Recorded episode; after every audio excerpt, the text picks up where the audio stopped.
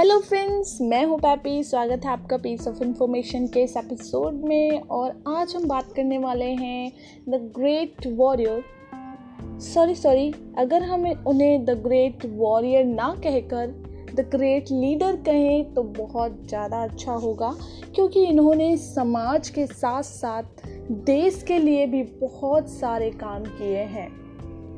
और आज की इनकी जो जीवनी है हम इनकी फ़ेमस कोट के साथ शुरुआत करेंगे। स्वराज, यह मेरा जन्म सिद्ध अधिकार है और मैं इसे लेकर ही रहूँगा। ये वाक्य आज के नहीं है, मगर इसको पढ़ने और सुनने के बाद हर बार इन वाक्यों को कहने वाले बाल गंगाधर तिलक की याद आ जाती है। जी हाँ दोस्तों, जब भी हम इन शब्दों को अपने कांजों में गूंजते हैं मन में एक देशभक्त की जो धारा, जो विचार हमारे शरीर में उमड़ता है, उसे आप भली भांति महसूस कर सकते हैं। दोस्तों, लोकमान्य गंगाधर तिलक को हिंदू राष्ट्रवाद का पिता भी कहा जाता है, क्योंकि उन्होंने अंग्रेज़ों के शासनकाल में हिंदुत्व को बचाने के लिए कई पत्रिकाएँ और कई बार उन्होंने जेल जाकर इसकी कीमत चुकाई है। दोस्तों, आज का हम उनका परिचय शुरू करेंगे उनकी प्रारंभिक जीवनी के साथ। बाल गंगाधर तिलक का जो जन्म है वो 23 जुलाई 1856 को महाराष्ट्र के रत्नागिरी ज़िले के एक गाँव चिखली में हुआ था और रत्नागिरी गाँव से निकलकर वे आधुनिक कॉलेज में शिक्षा पाने वाले पहले भारतीय थे और पहले पढ़े लिखे नेता थे। गंगाधर तिलक ने कुछ समय तक स्कूल और कॉलेजों में गणित को पढ़ाया था और वे अंग्रेज़ी भाषा के आलोचक रह रह चुके हैं क्योंकि वे मानते थे कि भारतीय सभ्यता के प्रति अंग्रेज़ी भाषा अनादर सिखाती है। इन्होंने दक्कन शिक्षा सोसाइटी की स्थापना की ताकि भारत में शिक्षा का जो स्तर है, उसे और सुधारा जा सके और इसे और ऊँचा उठाया जा सके। अगर हम बात करें उनके राजनीतिक दर्शन की तो बाल गंगाधर तिलक ने इंग्लिश में मराठा दर्पण व मराठी में केसरी नाम से दो दैनिक समाचार पत्र की शुरुआत की थी। और दोनों जल्द ही जनता में बहुत ही लोकप्रिय हो जाते हैं, क्योंकि तिलक ने अंग्रेज़ी शासन की क्रूरता और भारतीय संस्कृति के प्रति हीन भावना की बहुत ही आलोचना की थी अपनी पत्रिकाओं में। उन्होंने दिखाया था कि अंग्रेज़ी हुकूमत किस तरह से अपनी अंग्रेज़ी सभ्यता को हिंदुओं पर थोप रही है। इन्होंने मांग की कि ब्रिटिश सरकार तुरंत भारतीयों को पूर्ण स्वराज दे दे। वो अपने अखबार केसरी में अंग्रेज़ों के खिलाफ काफ़ी आक्रामक लेख भी लिखा करते थे। और इन्हीं लेखों की वजह से उन्हें कई बार जेल भी जाना पड़ गया था। दोस्तों क्योंकि उस समय कांग्रेस का राज था तो इस वजह से वे भारतीय राष्ट्रीय कांग्रेस में शामिल हो जाते हैं, लेकिन जल्द ही वे कांग्रेस के नरमपंथी रवैये के विरुद्ध खड़े हो जाते हैं और उनके साथ कुछ और भी अन्य नेता शामिल हो जाते हैं।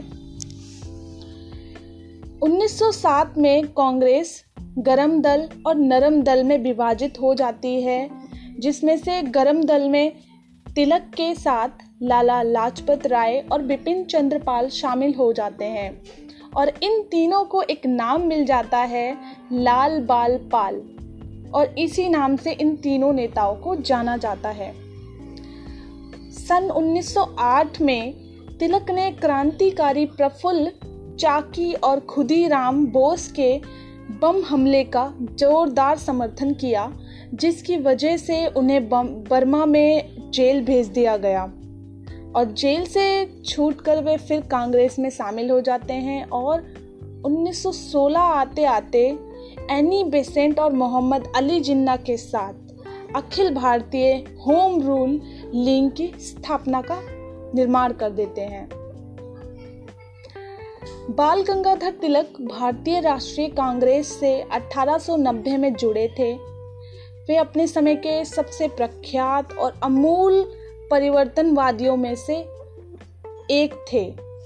इसके अलावा वो जल्दी शादी करने के भी विरोधी थे और इसी वजह से वो शुरू से ही उन्नीस सौ इक्यानवे एज ऑफ़ कंसेंट विधेयक के खिलाफ थे, क्योंकि वे उसे हिंदू धर्म में एक खतरनाक उदाहरण के रूप में देख रहे थे। क्योंकि इस अधिनियम ने लड़कियों के विवाह करने की जो न्यूनतम आयु थी, वो 10 से बढ़ाकर 12 वर्ष कर दी थी।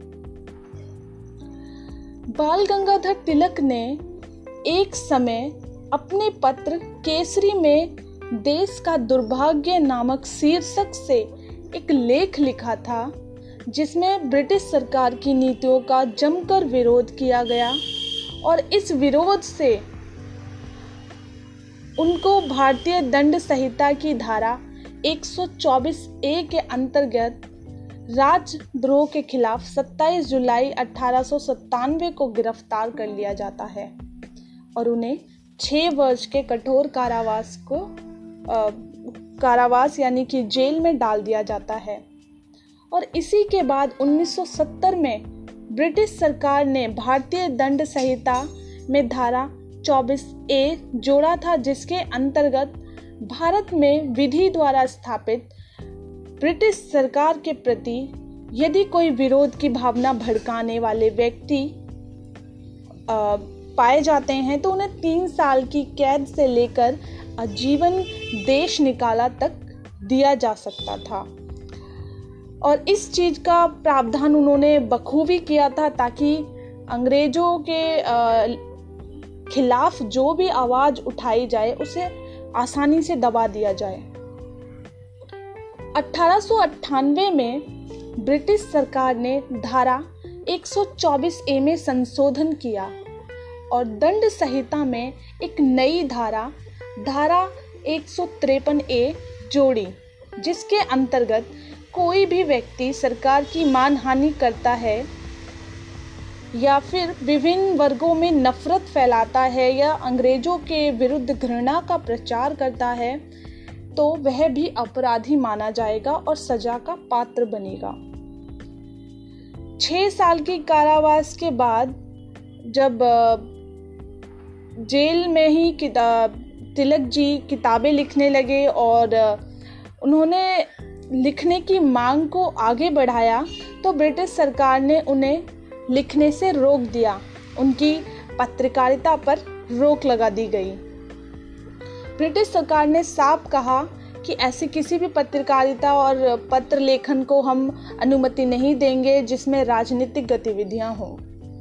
तिलक ने कारावास में रहकर कुछ किताबें भी लिखी थी। जब कारावास की सज़ा पूरी होने में कुछ समय रह जाता है तो तिलक की पत्नी का स्वर्गवास हो जाता है और इसकी खबर जब उन्हें जेल में एक खत से मिलती है तो वह अपनी पत्नी के अंतिम दर्शन करने की इच्छा ज़ाहिर करते हैं। लेकिन ब्रिटिश सरकार की तुगलकी नीतियों की वजह से वो अपनी मृतक पत्नी के अंतिम दर्शन भी नहीं कर पाते थे। कर पाए सॉरी सन 1919 में कांग्रेस की अमृतसर बैठक में उन्होंने हिस्सा लिया और इतने समय तक तिलक इतने नरम हो चुके थे कि उन्होंने मॉन्टेग्यू जेम्सफोर्ड सुधारकों के द्वारा स्थापित लेजिस्लेटिव काउंसिल यानी विधायी परिषद के चुनाव के बहिष्कार की गांधी की जो नीति थी, उसका विरोध नहीं किया। इसके बजाय तिलक ने क्षेत्रीय सरकारों में कुछ हद तक भारतीयों की भागीदारी की शुरुआत करने वाले सुधारों को लागू करने के लिए प्रतिनिधियों को यह सलाह अवश्य दी कि वे अपने सहयोग की नीति का पालन करें। लेकिन नए सुधारों को निर्णायक दिशा देने से पहले ही 1 अगस्त 1920 को मुंबई में उनकी मृत्यु हो गई और उनकी मौत पर श्रद्धांजलि देते हुए महात्मा गांधी ने उन्हें आधुनिक भारत का निर्माता कहा। जवाहरलाल नेहरू ने उन्हें भारतीय क्रांति का जनक कहा। तो दोस्तों, ये थी बाल गंगाधर जी की जीवनी। सुनने के लिए हमारा पॉडकास्ट सुनते रहिए। Piece of knowledge thank you